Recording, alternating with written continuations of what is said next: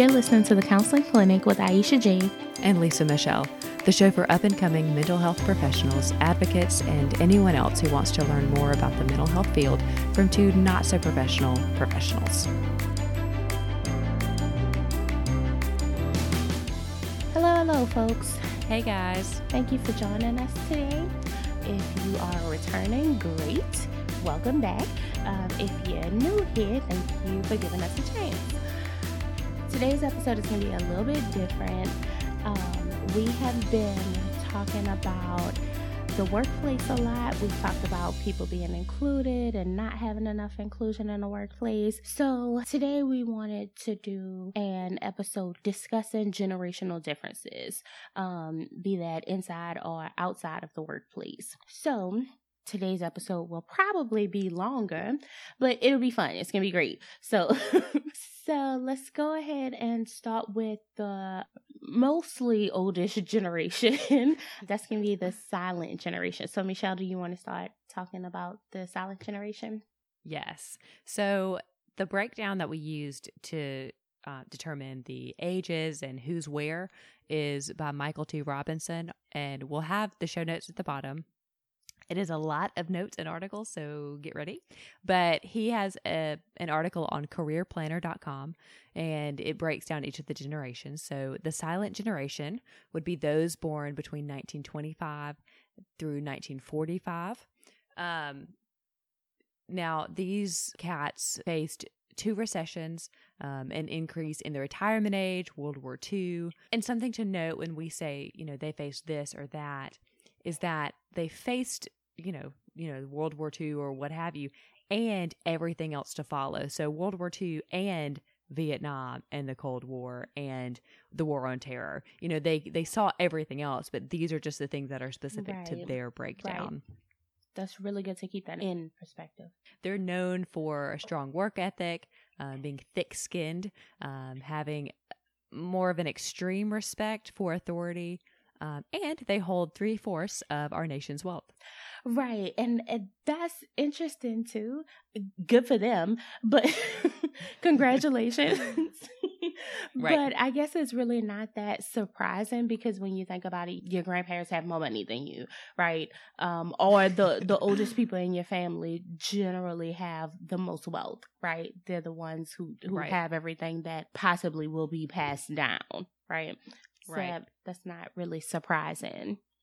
Right. Well, and they've had more time to get it together. Right. I mean, someone who's born in 1925 would be 95 now.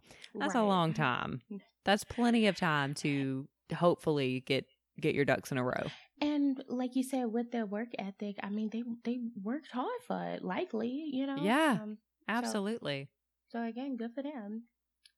So the silent generation also, um, on the mental health side, they suffer from a lot of depression, and with that, there's a lot of suicide as well. And what we have to think about when talking about that is one, there's a lot of research that shows us that, right? There's a lot of research Right. saying that suicide is rampant in the elderly community. There's also a lot of research, and I'm sure we all know from personal experience with our older family members, we know that they don't really trust healthcare professionals, right? We know that they don't regularly go to the doctor.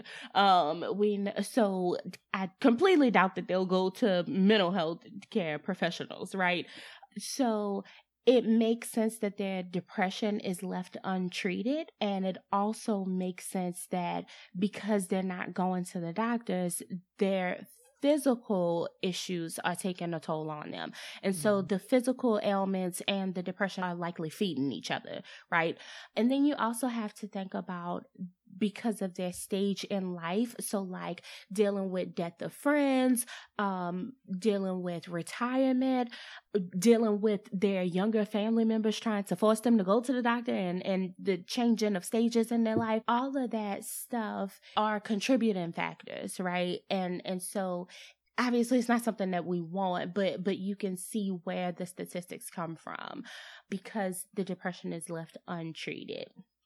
So a Sive Health article that we'll also link in the show notes talked about there being a need for more mental health professionals who will specialize in geriatrics.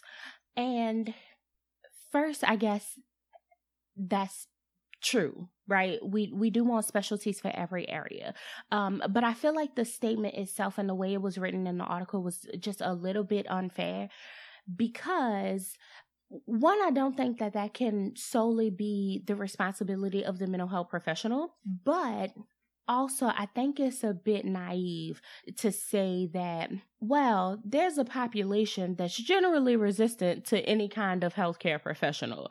But if you specialize, they'll come on over to see you, even if you are pretty young because you're in school to specialize in this area. So, you know, so you know, your great grandparent is going to take your advice and come see you as a as a mental health care professional. You know, I just think that's a bit naive. But obviously, if there is a specialty, then people can and will specialize it, right? And so that will create the opportunity for those few people who do want to give it a chance to be able to do that. So I don't think it's, I'm not saying that it's a bad idea, right? I think it's a good idea.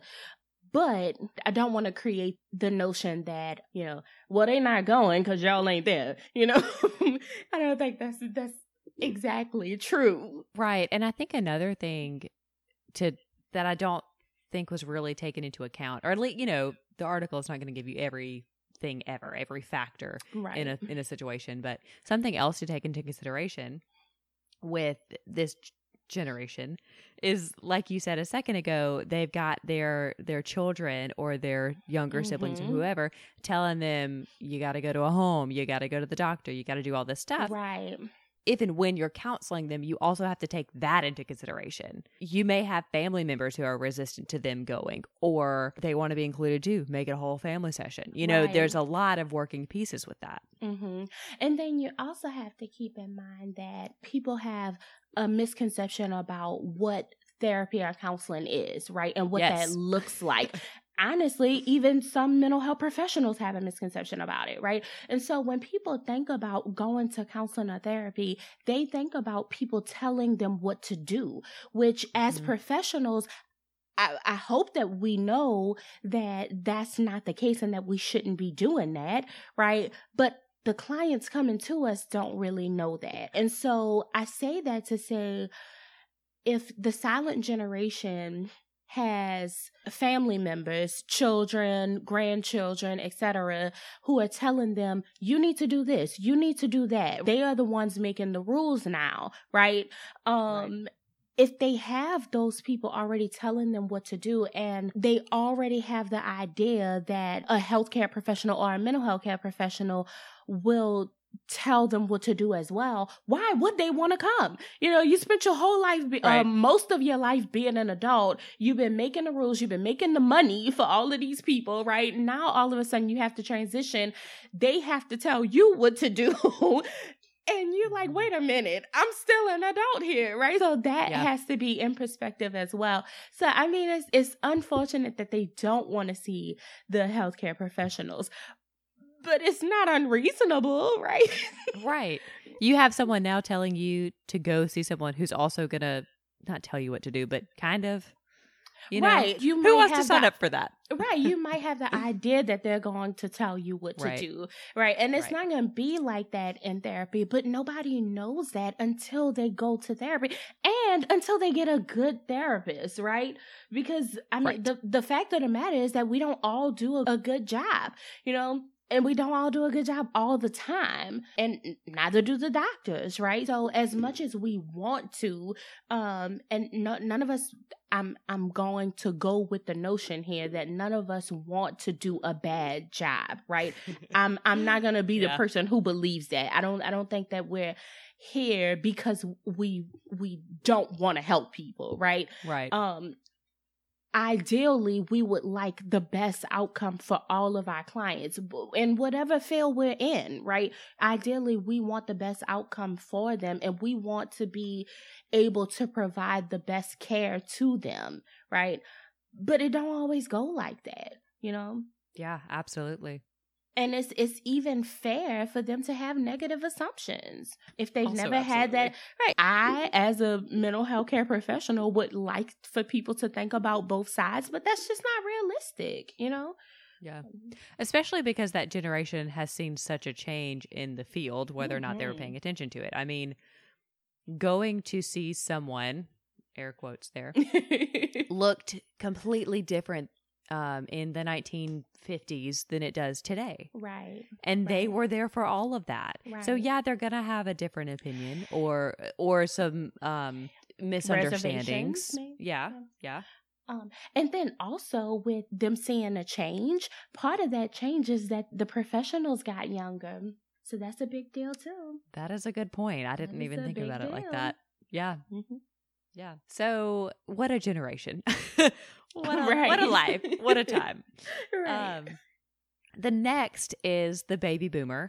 The these are those born from 1946 to 1964. Mhm. Um they got the nickname baby boomer because, you know, their parents had been in the war or away, came back, had a bunch of kids. So a big population growth essentially that's how they got the name. Um Wait. What's up? Um. So are the war kids the baby boomers? Like the people who came back from the war had those kids, and those kids are, bit, are called. The babies are the boomers, like the babies That's that they had. that had. seems strange though, right? It seemed like like the the parents would be the ones who were booming out the babies, and the babies were boomed, right? Which is so gross. I well, it's it like because it's because the term was the baby boom. right Was right. was what happened, the population growth, and so they were the babies, okay right? Am I? No, no, that's right. That's right. Yeah, because they led Woodstock and and civil rights because they were born at the end of World War II. Right. Okay. Right. Okay. All right. You're right. So they were known for things like the civil rights movement, Woodstock, um, uh, handling and kind of in front of the Vietnam War and and the some of the resistance to that. They also kind of um, really dived more to like the nine to five jobs and and letting that kind of be the the new standard, the new norm. But at the same time, they also dealt with an increase in equality in the workplace because they were the ones who were um, letting that happen and bringing that in. So they really experienced the first round of, of job equality. Hmm And of course, they're the baby boomers because of their large population, right? And with that large population, that resulted in a lot of financial strain. Um, and so they're known for staying in the workforce longer for the financial need. And they self identify with their uh, jobs. So, like, I am a teacher, I am a doctor, or whatever that is. You know, they, they identify themselves based on their profession. So, that also makes sense for them to stay in the workforce longer if that's where they get their identity from. And I even would throw in there on that note, stay at home moms too. I think this was kind of the era where some people were able to do that more so. And it, I don't want to say it became right. a thing. I am a mom. but now it became a thing. You know, back in the day, it was expected that the woman stayed home. Right. You know, and in their growing up, it's not that it was not expected anymore, because of course sometimes that that was expected of women, but Mhm. women were going into the workforce more so during this time. So some women were choosing to stay home and make that their you know be the homemaker um, Right. when others weren't you know so that would be a, another thing to kind of again with that self identity that became something that was different because now some women are working and that's not their identity Right, because some women had to work because of the depression and because their Mhm. husbands were off at war, so they had to work. So it was like a, a shift in women not working and then working and then going back to being stay at home moms. yeah and then having the choice you know by the time And then of the, having the, the 60s choice. then it was a, a the choice so hmm So baby boomers are more likely to seek help than people in the silent generation. And silent generation are also called traditionalists. And so baby boomers were more likely to seek help than them from healthcare professionals, including mental health care professionals. There's a high amount of PTSD in baby boomers generation. Obviously there's still a lot of depression and there is a lot of stress which is associated with the financial strain.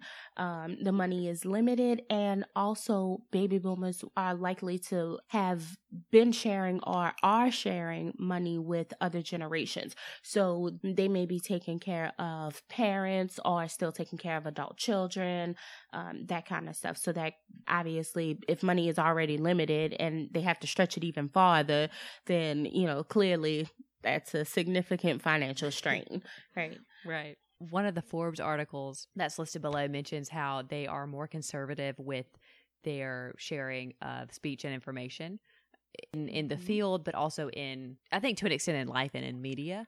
Um, yeah. But yes. Even more so con- conservative with things like secrets and difficulties and problems and struggles. Mm-hmm. Um, so having that in in counseling is something to be mindful of change for them is viewed very differently. I mean, mm-hmm. granted, they were at the front line of some heavy change in our society. Mm-hmm. I mean, mm-hmm. again, you think back to college, not became necessarily more abundant to them, but a little more accessible than in previous generations, civil rights, job equality. So they saw a lot mm-hmm. of that, but now we're kind of in this like revival period of some of those things. Right. And I don't know, I think for them maybe there's a little bit of shell shock. And so Right you know, they, they don't want to, to get into some of the stuff they've dealt with or the secrets they've hidden. Um, right. Um, because their parents were the silent generation. I mean, some of them, depending on where you fall, I guess, but right. They weren't going to mental health professionals and dealing with all of that stuff either as much. So that was kind of passed down to them. Yeah. They are conservative with their speech and information. And because of all that change like you were talking about you have to remember that people are different right? And so they were a part of a lot of change but that doesn't mean that they liked it. Generally it was good change but that doesn't mean that they agree right? Which they have the right to not agree with that. Um, and that might be something that they bring to therapy or they might be concerned about bringing to therapy. And then also as we mentioned before the professionals are younger.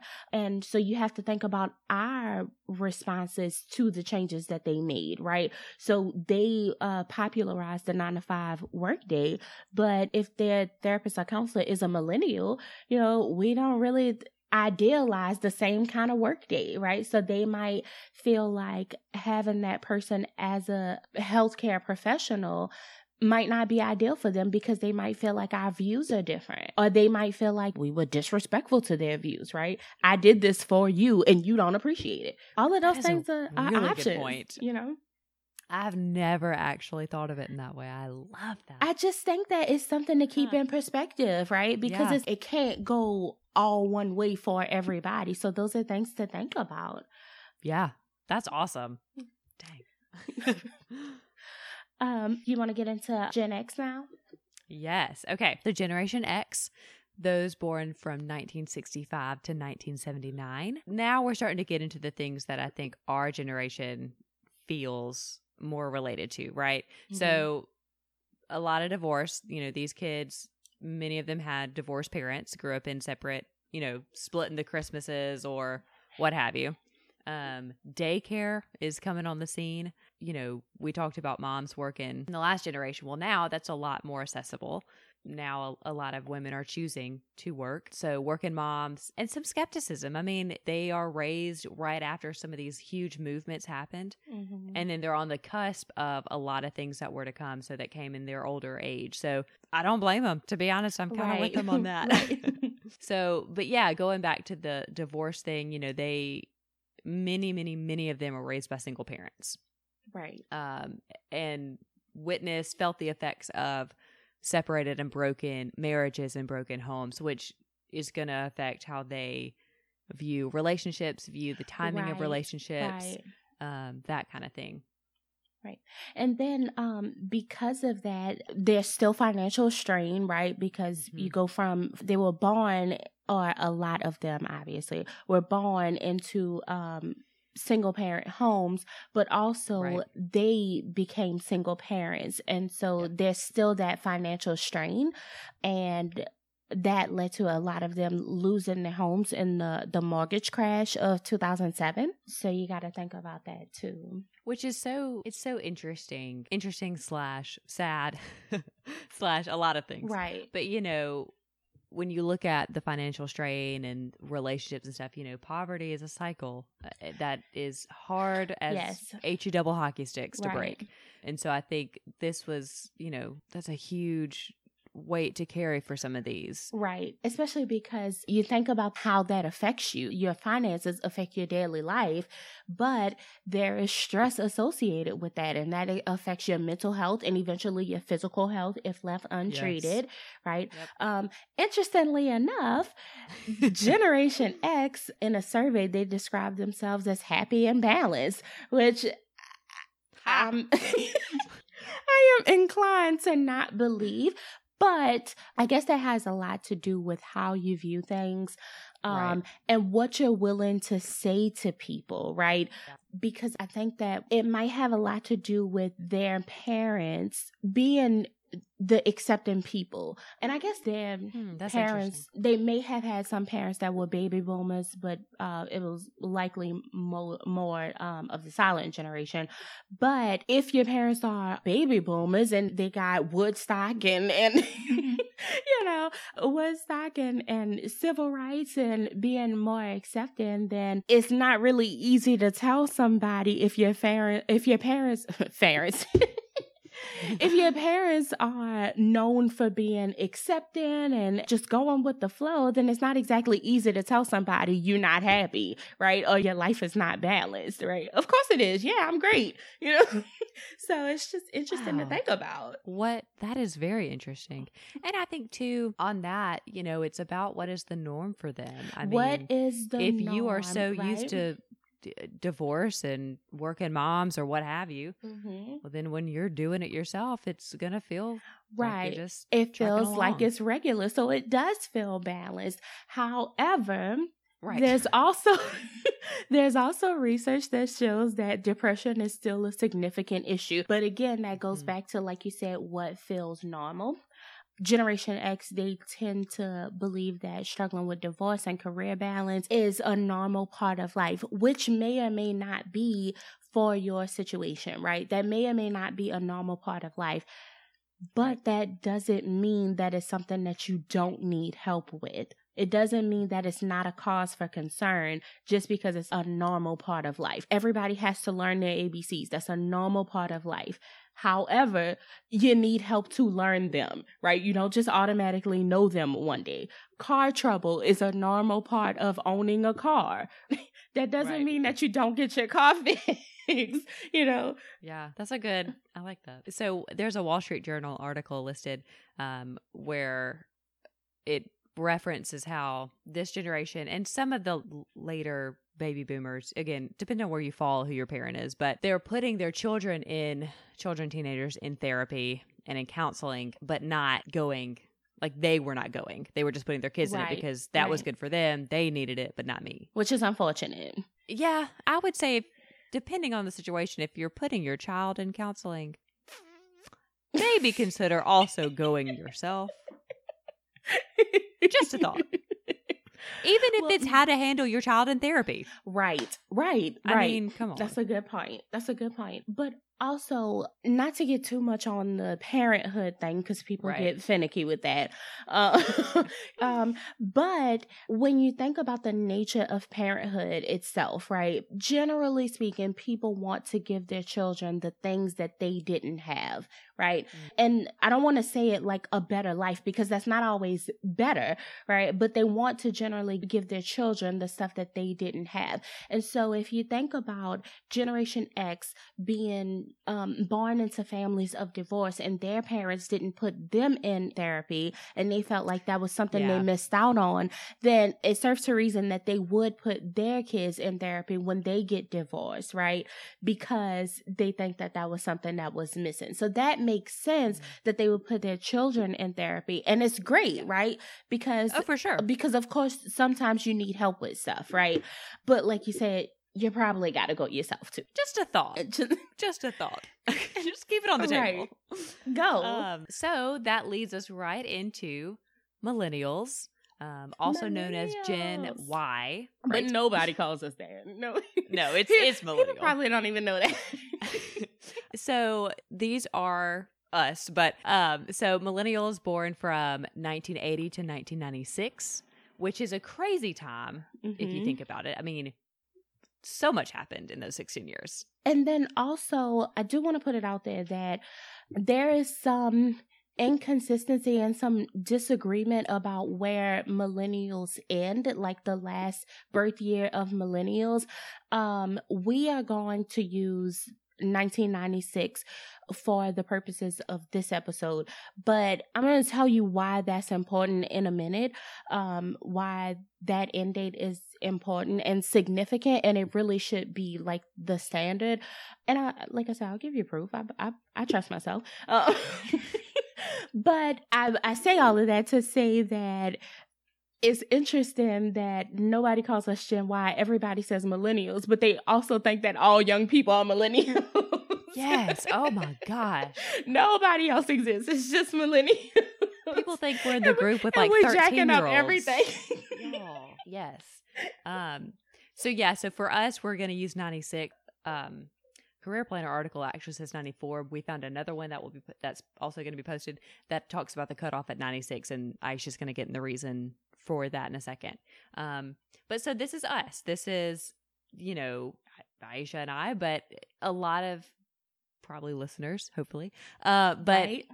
you know, we make up um, the biggest section of the workforce right now. Mhm. Um, one of the articles references that we, the millennials, revolutionize the workplace, change the definition of marriage, and fight hard for social equality, which I think is is pretty neat if you think about it. You Yeah. know, that's a lot of things that we're working on, Mhm. um, not only in ourselves but in society and in the world around us. Mhm. Um, another thing that is mentioned is the differences with us when it comes to getting married and having kids. These things are being postponed until we feel that we've you know a couple of different reasons we feel we finished our education or we've saved enough money or that we have gotten to know ourselves more than than maybe some previous generations Mhm. So Jean Twenge, who is a psychologist who um, works a lot with millennials, she talked about how depression, loneliness, and panic attacks are all way more common in millennials than they were in generations before us. And that's really kind of scary, honestly. that's Yeah. that's kind of scary considering all of the other um, generations talked specifically about how significant depression was in that generation. So if it's Yeah. way more common in us, uh, is, is that all of us? Does anybody not have depression? But anyway, we grew up with the term bullying in schools and also uh, nationwide violence.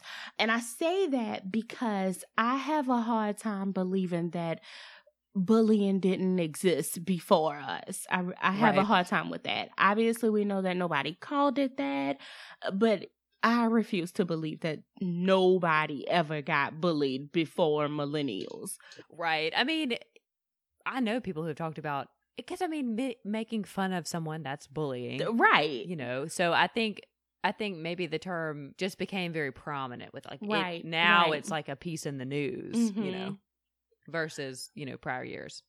So, yeah, also with millennials, many of us admit to feeling helpless without smartphones or tablets, um, which creates a lot of anxiety in millennials. Um, and I, I really think that has to do with where you fall as a millennial. Because I mean, Michelle, you know that's clearly not me. I'm, I, that's not me at all. I, Don't try to text Aisha like you're not. You'll probably get a response.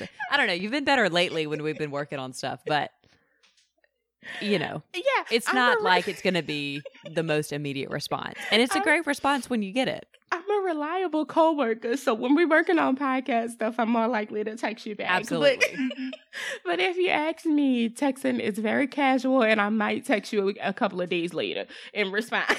so, Uh, Um, yeah. Good times. But also with that, in talking about the different kinds of millennials, um, one, I think it's important that we talk about how millennials kind of got the best of both worlds, um, growing up being able to go outside or your parents wanting you to go outside. right. Um, right. But also having access to, you know, in, internet becoming a wider, bigger deal, you know, more accessible Yeah. and Social media. growing up with or growing up learning about you know as we grew Yeah. smartphones and things like that became more of a thing um so it's not exactly that we grew up with them but they became more prevalent within our lives Right. The you know, I talked about the Wall Street Journal article a second ago about being you know, our we were kind of put into uh, counseling and therapy as children. A lot of us are continuing to attend counseling and therapy. That's one of the beauties of it. which that is our- great way to go millennials use those services which is great for us is that not necessarily because it became just part of the norm but we saw the benefit Mhm. from an early age.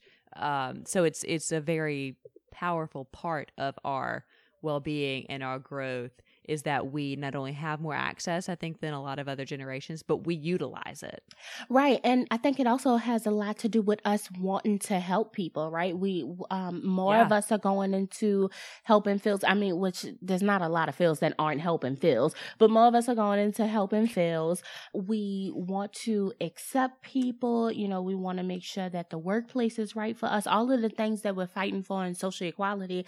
I, I would imagine that that has a lot to do with us trying to help ourselves and staying in counseling and being put in counseling as as younger people, right? absolutely So I guess that's most of the stuff that we need to talk about. We'll come back to more um information about millennials later, but we can move on to Gen Z. Yay. So Gen Z, they are the well, they're not the youngest right now. That's kind of a misconception. There is another generation after them already named, but we're not getting into them because they're very young. But um so Gen Z, Generation Z are those born from 1997 to 2012. What they're kind of known for, especially right now, because they're still young, they're still growing and experiencing things, but they grew up with smartphones. Mhm. Now, let me make the distinction of it's not just that they grew up with cell phones or technology, they grew up with smartphones. You know, I remember right, right. when I did not have an iPhone. Like, I remember when I had just a phone that didn't have a camera on it, you know? right, right. But they don't. Like, they have now seen just what it is like to have a smartphone or a, um, an iPod Touch, you know, which I remember you had to have like a CD player you know, Mhm. like the round CD player. And if you had a phone, you had a phone too. So you didn't have it all in one. oh, like a um, Walkman. so they- that's what you mean, right? Yeah. Yeah. yeah. Uh, so they grew up with the actual smartphone. hmm Um, but we're learning already that they have very strong ties and beliefs in individualism and uh, moral relativity, which is super cool that that's already prominent. Like that's already something we label with them.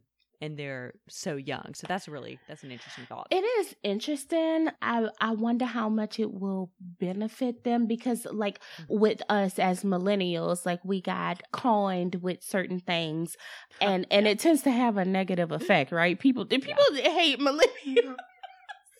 Um, So people, much. people just So just associate millennials with all the worst things, and so I I wonder, but also hope that the stuff that we know about them so far does not impact them negatively or as negatively as it has with us, you know. right. So Gen Z are the really tech savvy kids, and that has a lot to do with why it's so important to separate Gen Z and millennials at the 96 and 97 mark. So 1996 and 1997. So the the differences in generations has a lot to do with technology, right? So if you think about it, baby boomers, they grew up as television expanded, right? And Generation X grew up as computer revolution was taking hold. And then millennials, we came of age during the internet explosion, right? Um, with Gen Z, they had access to all of that stuff from the starts of their lives, right? All of that stuff was a big deal when they were born. They they actually grew up with smartphones, but if, to put that into perspective, by the time the first iPhone came out, that was in 2007, right?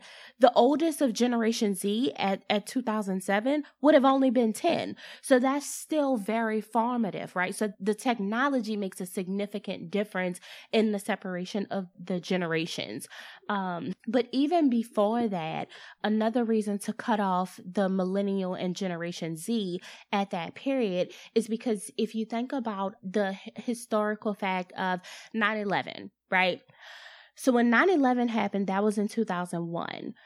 That means that if we use these markers for millennials, we would have been between 5 and 20. So you think school age children, right? So every millennial would have been in school to some degree during uh 9/11, right? So you have like a class that you can picture that you were in during 9-11 so whether that be kindergarten at age five and your teacher was basically trying to shield you in some way right? Or mm-hmm. you were in college and you didn't have an actual class that morning right? But all of us were school age children. So we have at least some kind of memory of the significant historical fact of 9-11 but on the other hand gen gen z was four and under. So they likely don't have any remembrance of the historical factor of 9-11 does that make sense? What a great right. breakdown. That is so helpful. Okay. And then also there's the difference in politics right? So for millennials we came of age and we entered the workforce when there was a, a significant economic recession which is going to have a, a huge impact on our life choices, right? On what we believe about our future earnings, how we entered adulthood.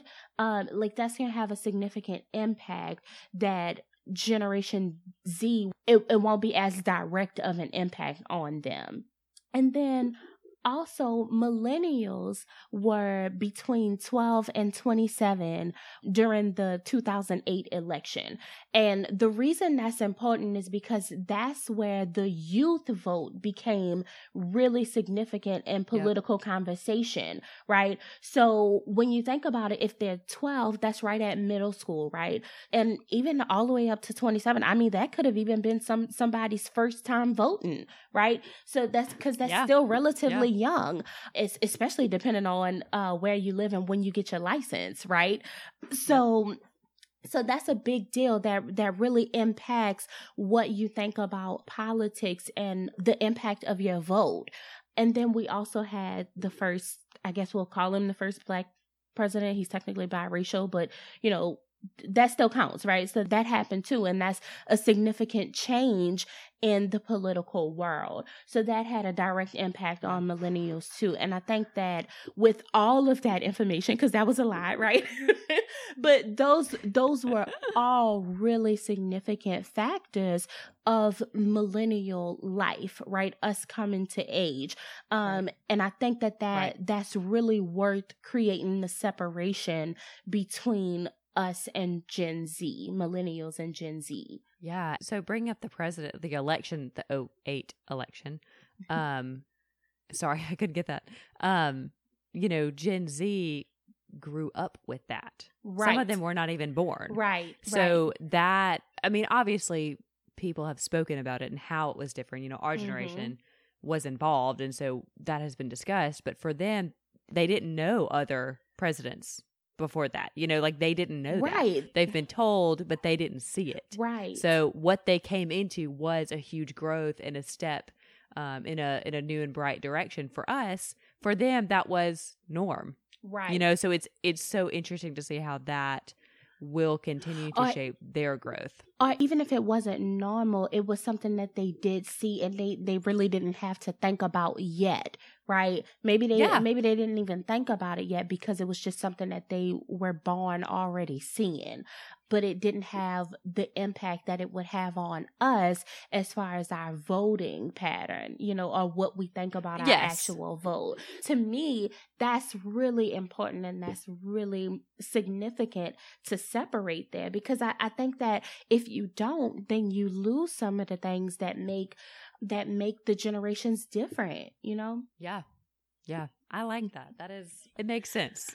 Good. It makes so much sense. So, still on Gen Z, just a couple other things. You know, they are now beginning in the workforce. The oldest Mm. of them is is really starting to get in that. But when it comes to things like education, you know, they have more access to education and and different types of education but it shows that they have a lot of doubt and fear and concern over fields of study and choosing a career path choosing a major. There's an Ellucian article listed below where it says that they have a high likelihood to change their majors, which Mhm. happens. That's part of life. But for them, because the workforce is starting to change and they're seeing the different avenues you can take for different things, um, finding the major, again, air quotes, that is going to lead them there is a lot of cause of concern for them. Right.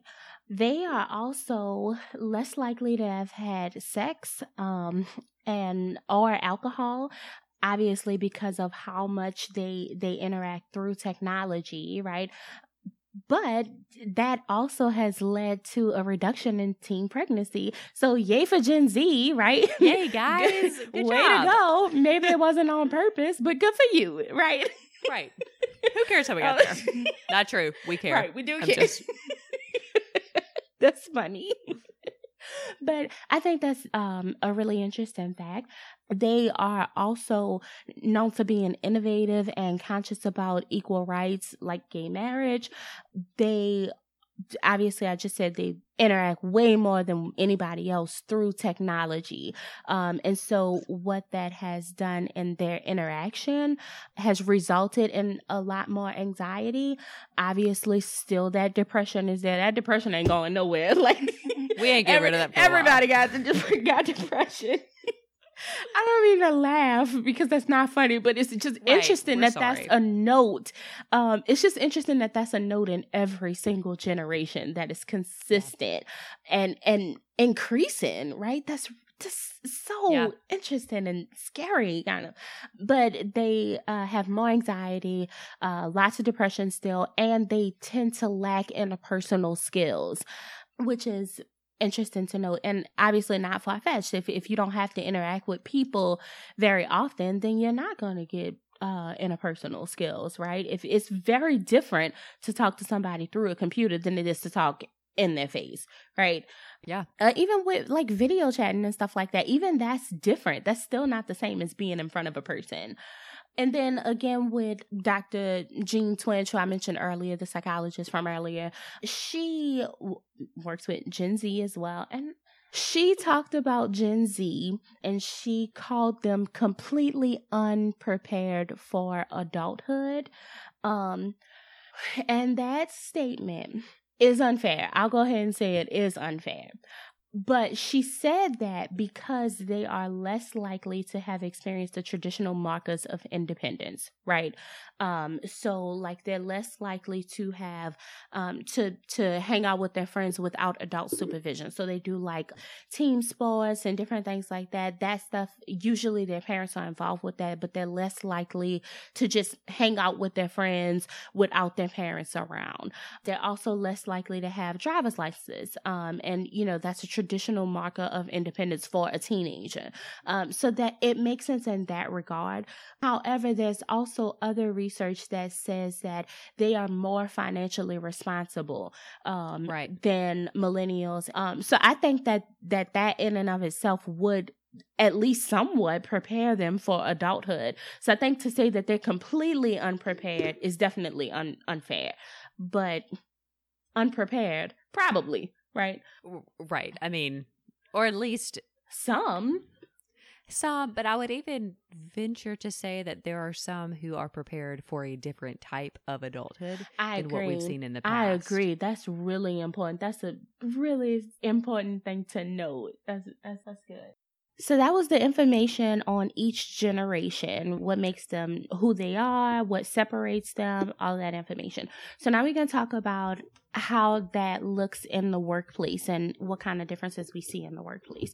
So remember, Michelle said earlier that millennials are the largest group in the workforce right now. We make up the majority of the workforce. So keep that in mind still. The Forbes article that we referenced earlier, in the article, they reference a survey that was conducted over the phone. And what they asked the higher ups, the people in positions of authority, they asked them what were the greatest differences in the employees by generation. So, what differences did they see in their employees by generations? So 30% responded that communication skills were the biggest difference.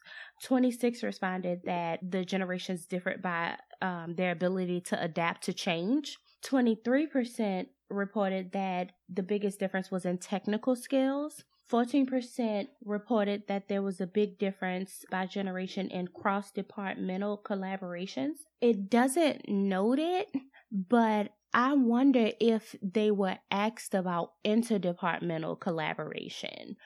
Mm, that's interesting. Yeah, I just I just wonder if they were allowed to talk about that or not and if it was like maybe an insignificant response or if they just didn't gather the data on that. And then of course the last 7% they responded that there was no difference that they could see across the generations. So that's what leadership is seeing in the workforce one of the articles that we list under the show notes um, is from the American Management Association. Uh, it's called The Myth of Generational Differences in the Workplace. And I'll be honest and say that I think that the title of the article is rather misleading. And so the article was supposed to talk about, obviously, it's titled The Myth of Generational Differences in the Workplace. And what they reported on um, they gathered data about the different generations in the workplace but they reported about the values of people in different generations, right? So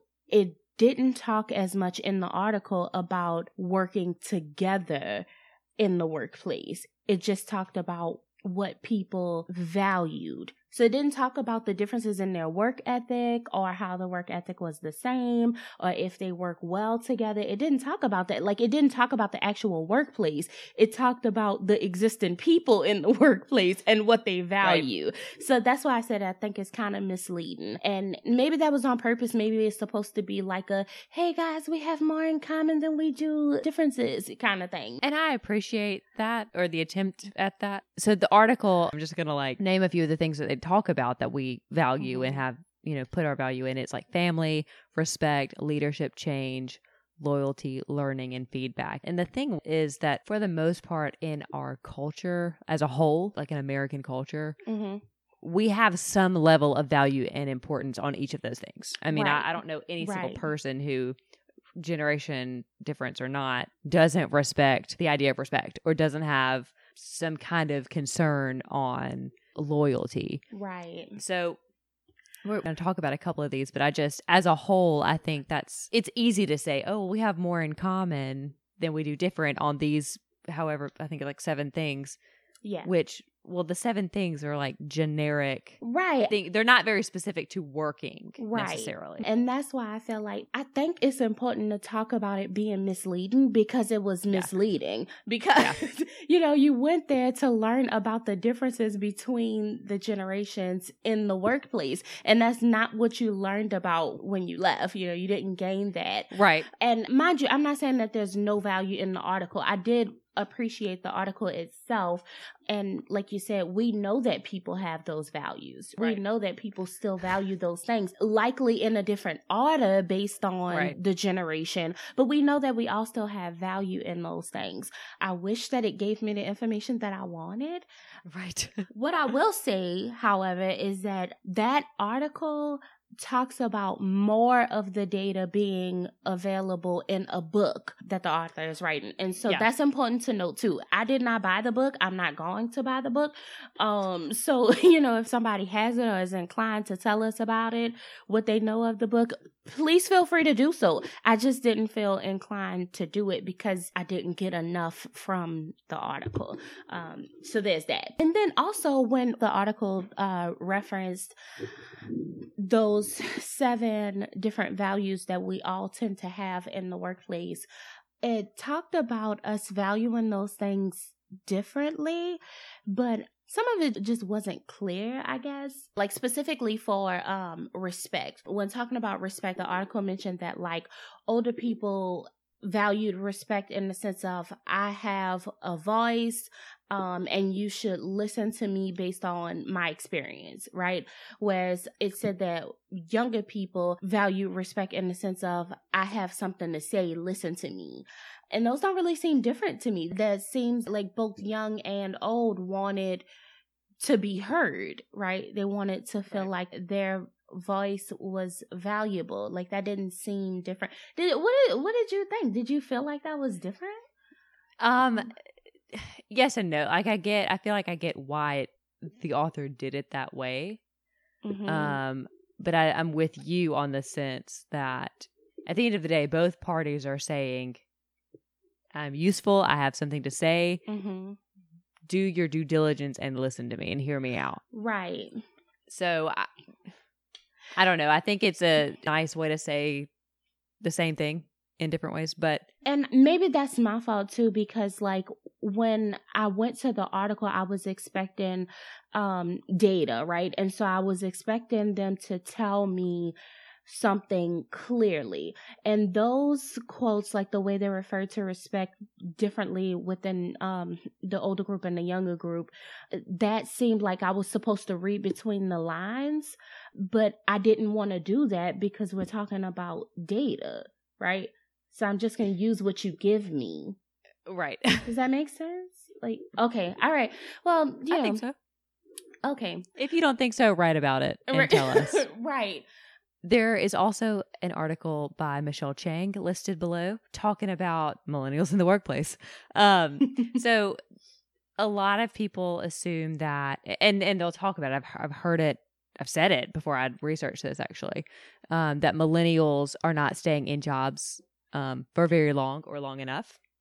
So here's the thing: they are staying in their jobs. It's you know two point odd years, so it's just under three years. Mm-hmm but that is the same amount of time that other generations were staying in their jobs at this age. So it's not just about in general, it is for this age. Like, so in your early 20s, baby boomers also job hopped a little bit at this time, but then stayed when they got there. And so right. millennials, I think we still have the potential to get to that point. Right. So I think it's a little unfair to assume that all of us job hop. Now, granted, you've got older millennials who are doing that, so mm-hmm. that's still fair, but the whole group is still learning that. Right. Right. And then also, I mean, it's common in your 20s because in your 20s, m- most people are not really sure, right? So it makes sense that you're looking for the right job or the, the job that you envision. So that's Absolutely. important too. And of course, you know, not everyone is hiring the person right out of school. I mean, you know, right. a lot of people will finish college at 22. So let's say you go into marketing.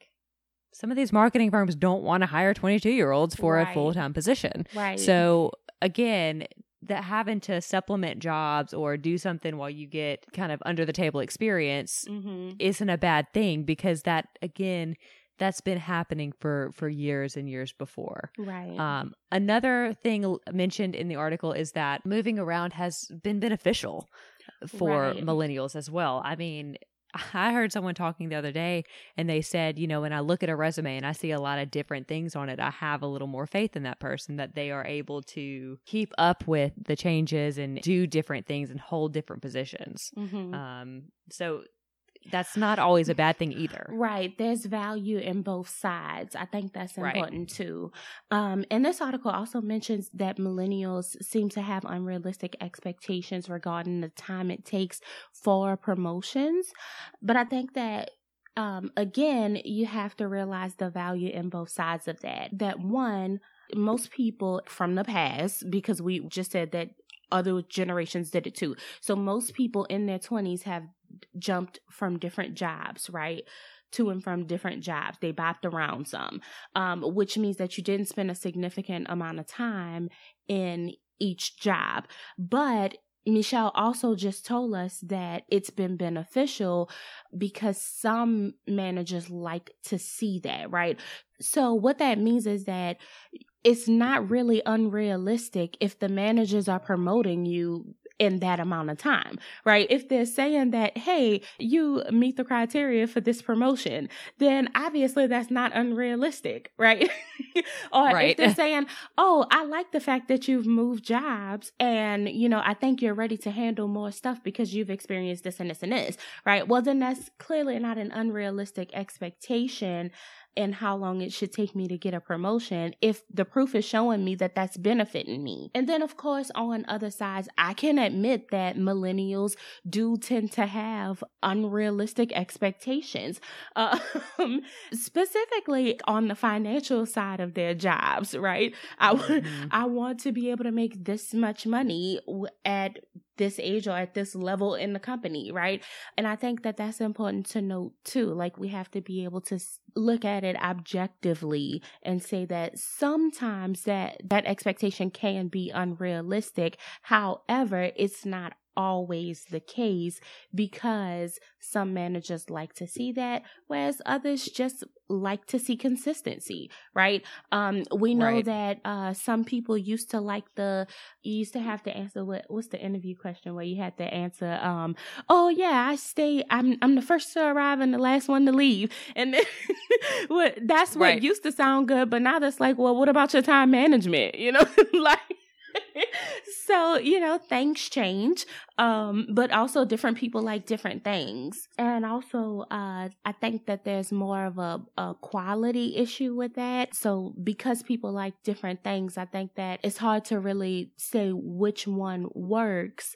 But if you are putting in the quality at a certain position, if you're working hard enough for people to see, well, hey, this person has only been here for a year and a half. However, this is their track record, right? That's quality. Yeah. And you can be promoted based on quality over quantity. And of course we like to be able to say one matters more because you sometimes you want to answer for stuff right but some things you just don't get an answer for you know sometimes it'll be quantity in universities right you, people work for tenure that's right so i mean sometimes uh quantity will trump and sometimes quality will. And i think i think there's benefit in both of those things. Absolutely. And as you're navigating that it's something i think there's something to be said about talking with those around you whatever generation they're in. You know we talked um, last week about being able to be honest with the person above you or your mentor and ask mm-hmm. about um, positions or jobs or mobility or, or what have you. And I think the same with we're still kind of borderline talking promotion. Right. Um I mean, use some of this information today to to have those conversations with people around you right. because again, some of these people who have been working there for 75 years they're doing it for a reason. They're clearly not getting fired. Right. I mean, they're doing something right. Right. Oh, sometimes. Right. it's not everybody in every category, right? But still, but like right. you said, um, just like last week, we talked about, you know, putting your best foot forward and specifically earning your place at the table, right? Right. That goes with quality this week. Earn your place. Do the best job that you can. You know, put your best foot forward. And sometimes that quality will be enough, but sometimes you'll also need quantity to match that right? And that's okay. Yes. We just have to be yes. okay with it.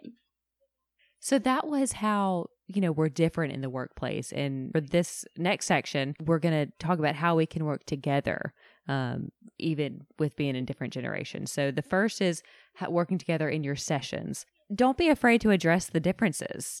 Between you and a client or what have you. Right. I think it's important to remember that generations have their own culture. Um, and I guess like kind of a side note, but I hope that that's something that's being addressed in like multicultural class, right?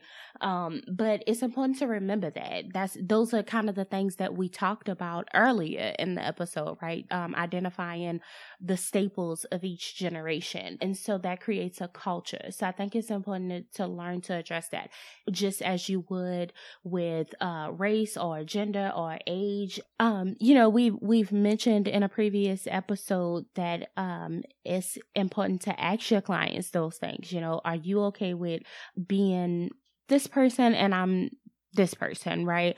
Right. I think the example I used before was um, having to ask a white male, is he okay with me being a black female and being his therapist?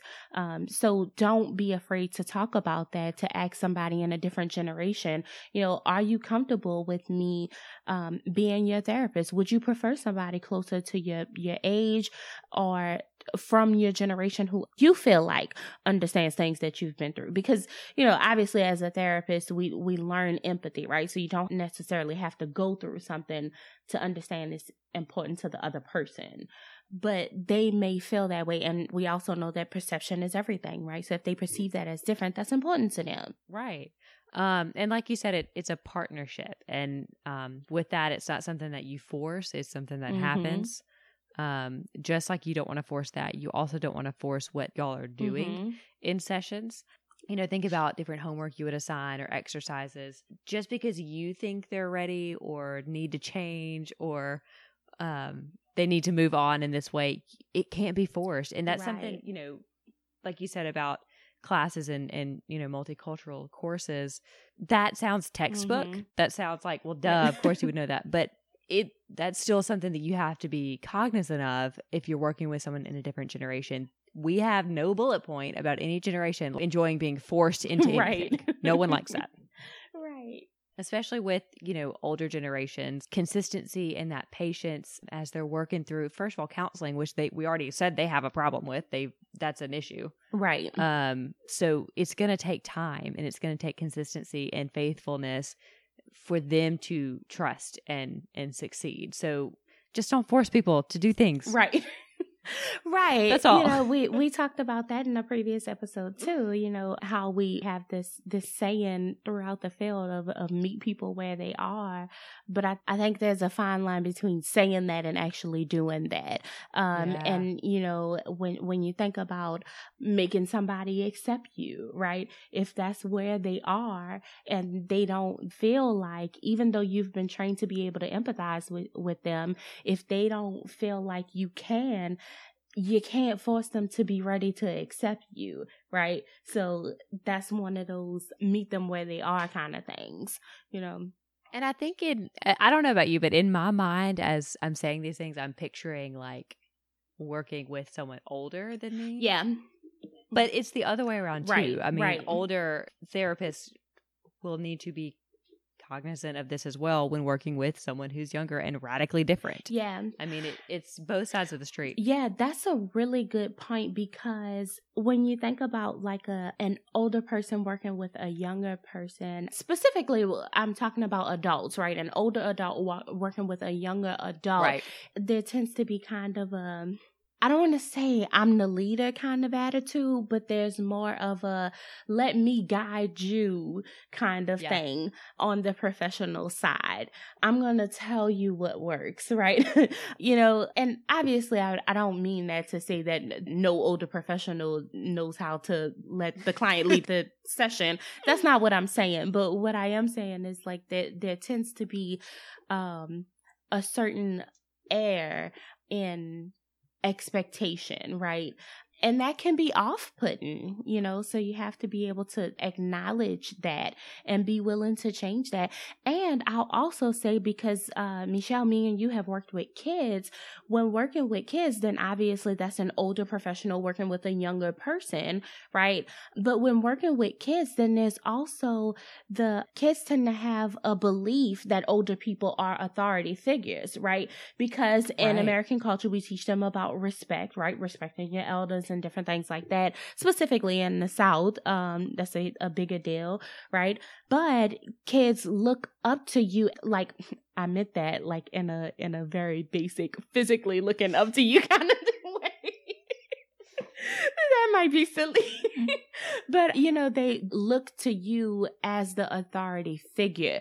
And I think that's important to note because sometimes we can lead them quicker than they're ready because them being kids they want to please the authority figure when when you're that close in front of them right so they may just agree with you and just go along with it, but they may not always be ready for that. So I think that's interesting too. That's a good point. I hadn't as we as we wrote this and worked on it, I didn't consider children at all. Right. Which like right. you said, we both worked with children. I don't but, know why. But that's fair because we're we're talking about like in the workplace and they not in the workforce right. yet. So that's fair no. to kind of leave them out of it.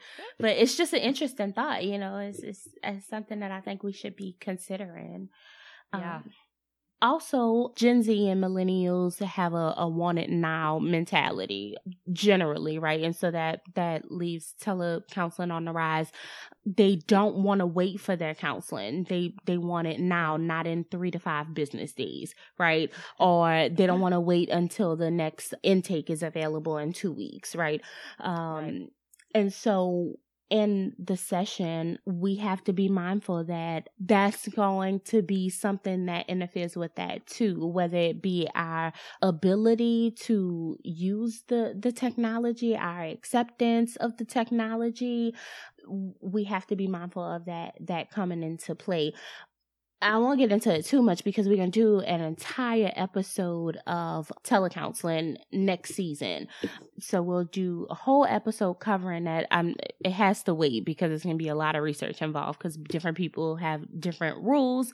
So it's, it's important to keep that in mind when, when talking about being in the session because you might find yourself having to text a client or do a, a, Skype session or you know things like that. And then of course they have yeah. uh they have helplines, national uh, crisis lines, and uh, a lot of college campuses have text lines where you can text and talk to a counselor. Um, so I, it's it's important to be mindful of that kind of stuff too. Which is crazy that we're at that era. Is it safe to say that? Yeah. That that point that it's it's here. Like it's not just something because right. I remember in grad school, which was not super long ago, I guess, but we talked about it in grad school because mm-hmm. it was it was just getting started, mm-hmm. really. So right. now here it is, and it's all over the place. Right. Another thing regarding therapy um, and sessions, the Society for Psychotherapy article talks about how baby boomers versus millennials view and also want their therapy to go. So millennials generally want longer stints of therapy. They want to kind of ease into it, which is funny because they want it now, like they want it right here, right now. Right. But they, but they don't want it to end, right? They don't want it to end and they don't want to jump the gun. You know, they want to kind of ease into talking about things. Mm-hmm. Whereas baby boomers are the opposite. They want fewer sessions. They don't want to spend two and three sessions getting to know and sharing and opening up. Mm-hmm. They want here's the treatment, here's the the goal, right and get out. right. And and that's so funny because that kind of goes back to what i was saying earlier when i was saying that it has a lot to do with what you believe that that uh therapy will be like yeah. right so for older generations or like specifically you mentioned baby boomers right? Mm-hmm. so for them they might be under the impression that your therapist will tell you what to do right? They'll give you advice. They'll tell you choose this one instead of that one which one should never be the case, but it makes sense that they would want a shorter time because how long did it take you to tell me to do something, right? Right. so you shouldn't need seven sessions to tell me to do it. Just tell me the first time. but also um, with millennials, if they have had more exposure to therapy, then they know that it's more of a partnership. Right. They've been able to build relationships with their therapist and they don't want it to end because a relationship has been built, right? So that, that really does make sense. It just sounds funny with the knowledge that we have of each or or the stereotypes that we have about each group. The stereotypes. Yes. So also in working together between generations, you know, obviously you'll have to work together in the office, right? Or it doesn't necessarily have to be in the office, but whatever your work situation is, your work environment, right? You have to work together across the generations. And so one of the the ways that you can use this information in your work environment is simply to humble yourself, right? Um Yes. whatever the generation is, we can all learn from each other. And I think that that's super important is to be willing to learn, right? Especially if you're in a helping field. I won't even say just mental health, but a helping field in general Yeah. right? If you are a teacher, you have to be willing to learn too, right? If you're a doctor, you have to be willing to learn. If you're a lawyer, you have to be willing to learn. We know that, you know, we all have like continuing education to go through, but learn from your clients as well. Learn from the people you serve. You know, they're not the only person in the world who exists like that. Somebody else has a similar situation. That's so true. Um, and in humbling yourself to learn from other people, you also have to share information. Mhm. So you have to bring your different perspectives and experiences to the table at the staff meeting or at the water cooler Right. or, or whatever.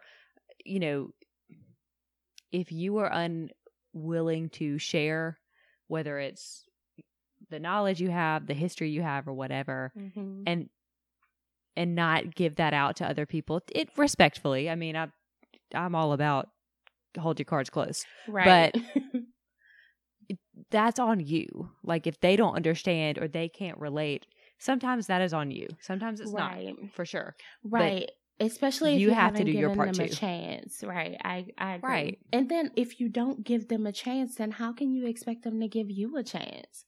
Also, there's differences in professionalism between the generations. And, you know, that's something that we can see because we're in the workforce. Right. But I think that that's important to take with us and to be mindful of when we're trying to work together. Even if it's as simple as like the way you dress, what you think is professional wear versus what an older person might think is professional to wear. You know, I think that's important too and leave room for that, but also be willing to accept, I would say constructive criticism. Yeah. Because you know, if you think that it's professional, then I mean, you shouldn't be naked, hopefully. You know, there should be some tact involved, right? If you think it's professional. Just a little, you know? apparently.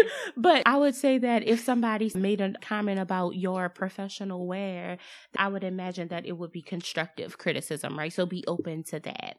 Absolutely.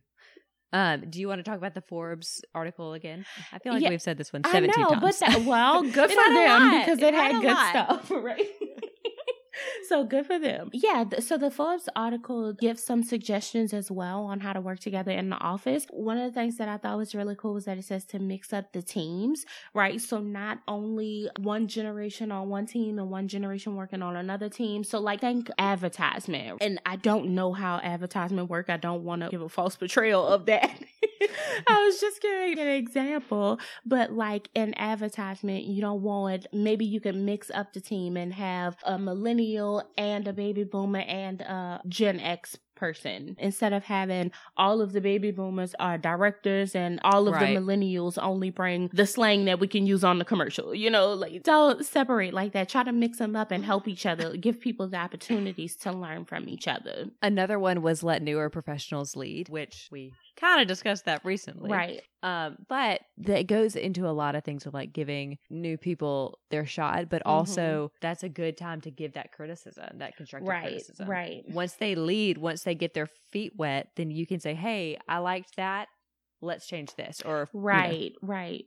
Exactly. That's a good one. They also mentioned going off site, and that's more about, you know, getting people out of the comfort zone. So, like, if you're used to uh, sitting in an office and you're used to doing your job a certain way, then one way to help people start thinking about change is to simply change the environment, right? Maybe we Mhm. can go to a restaurant and just have a work lunch and kind of talk through some things just to get them thinking in a different way outside of what they're used to. So that's a pretty good idea too. Forbes also suggests that you uh, customize your style, right? Your management style, uh, I guess even your work style for that matter, which I really love that. I think that's a great idea.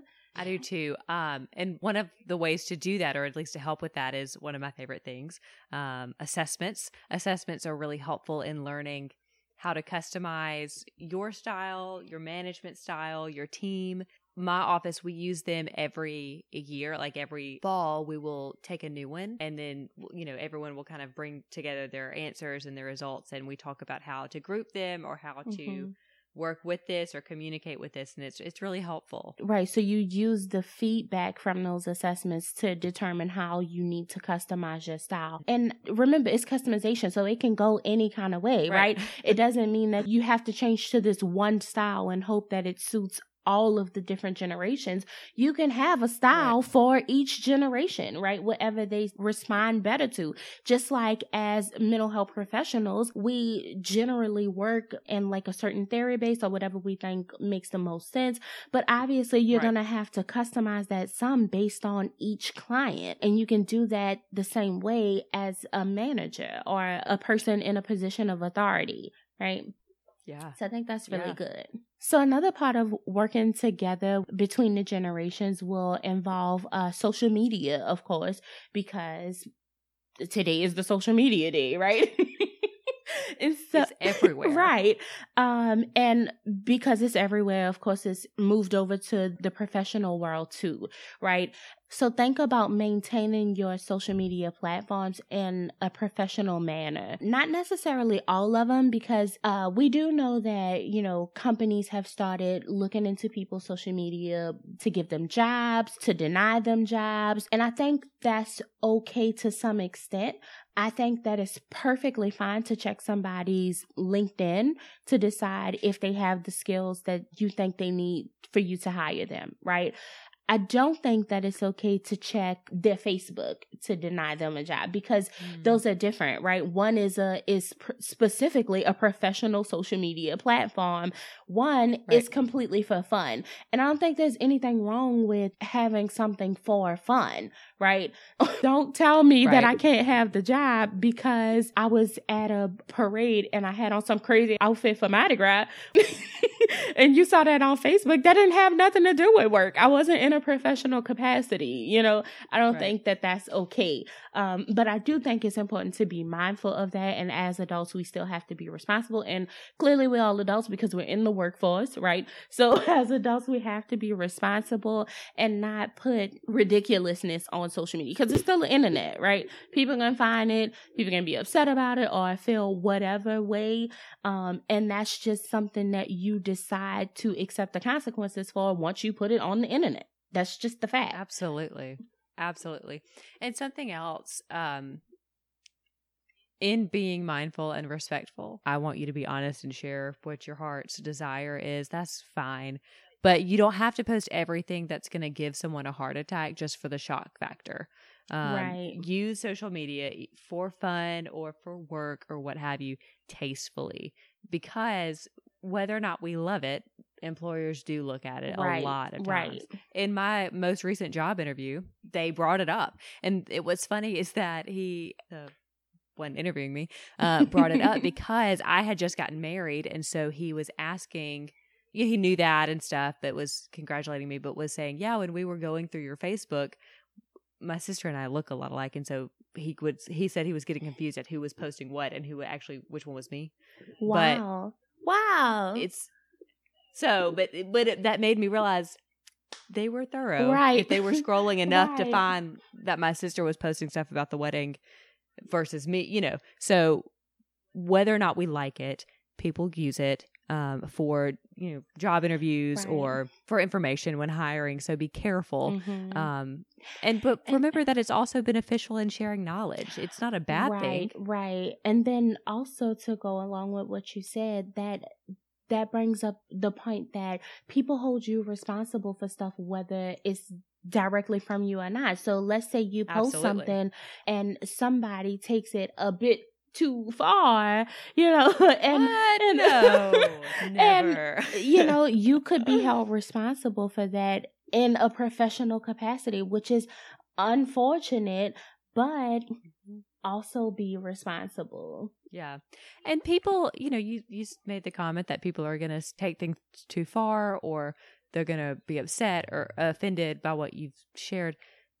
They'll also look at your past too, so be Right. very aware of that. So maybe take this afternoon to go through and clean up right. some old tweets or something.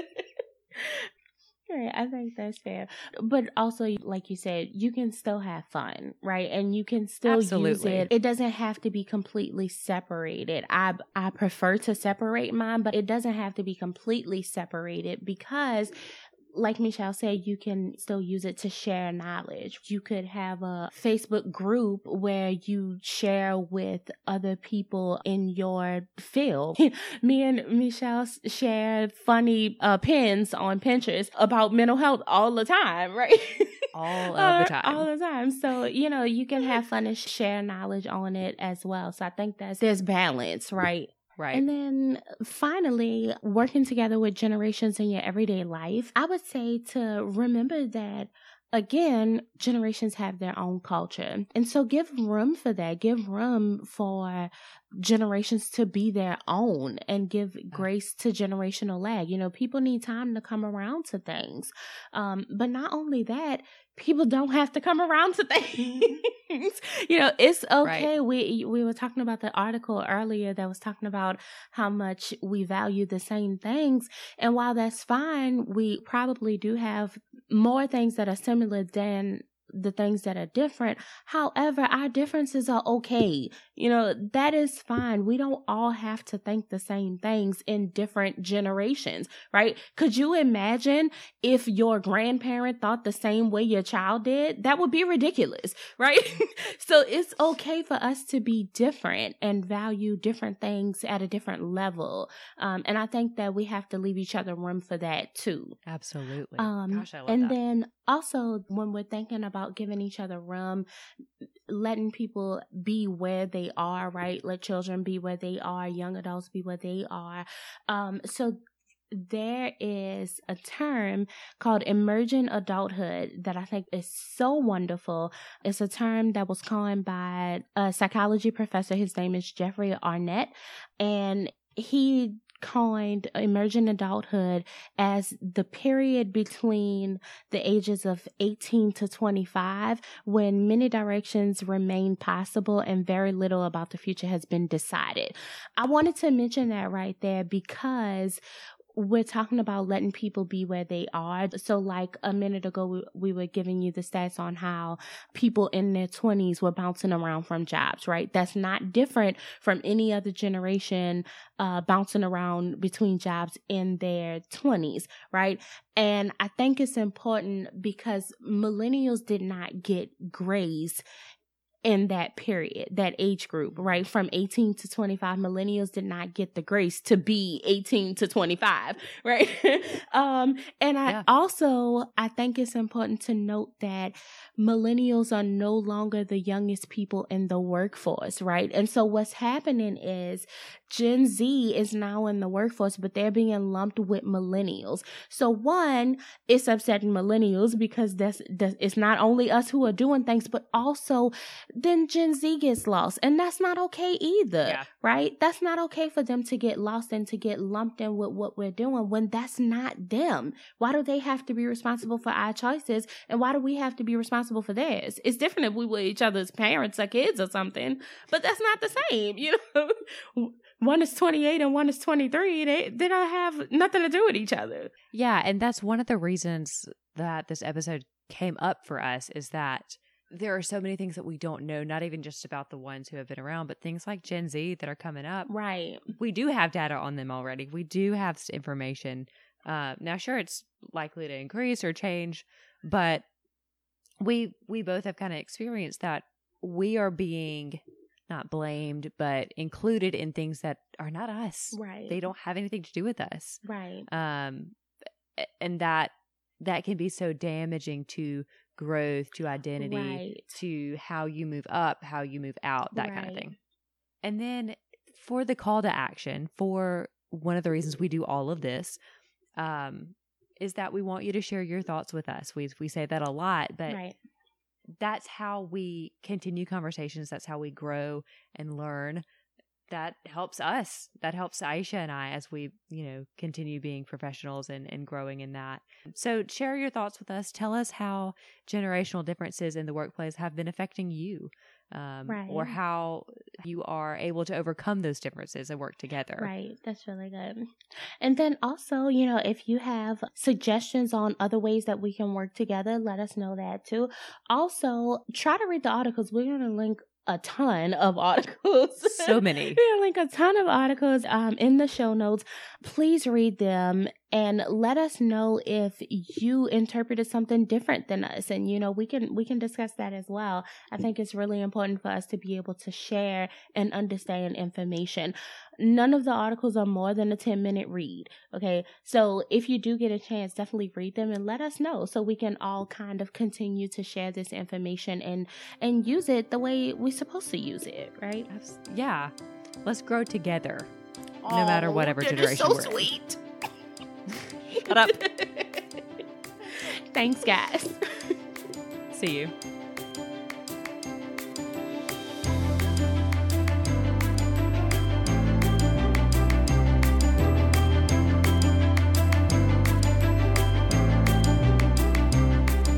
Thanks for listening to the Counseling Clinic with Aisha Jane. And Lisa Michelle. Remember to check out our website at thecounselingclinicpodcast.com. And follow us on Instagram at the Counseling Clinic Podcast. We'll see you guys next week for our next session. Bye, guys.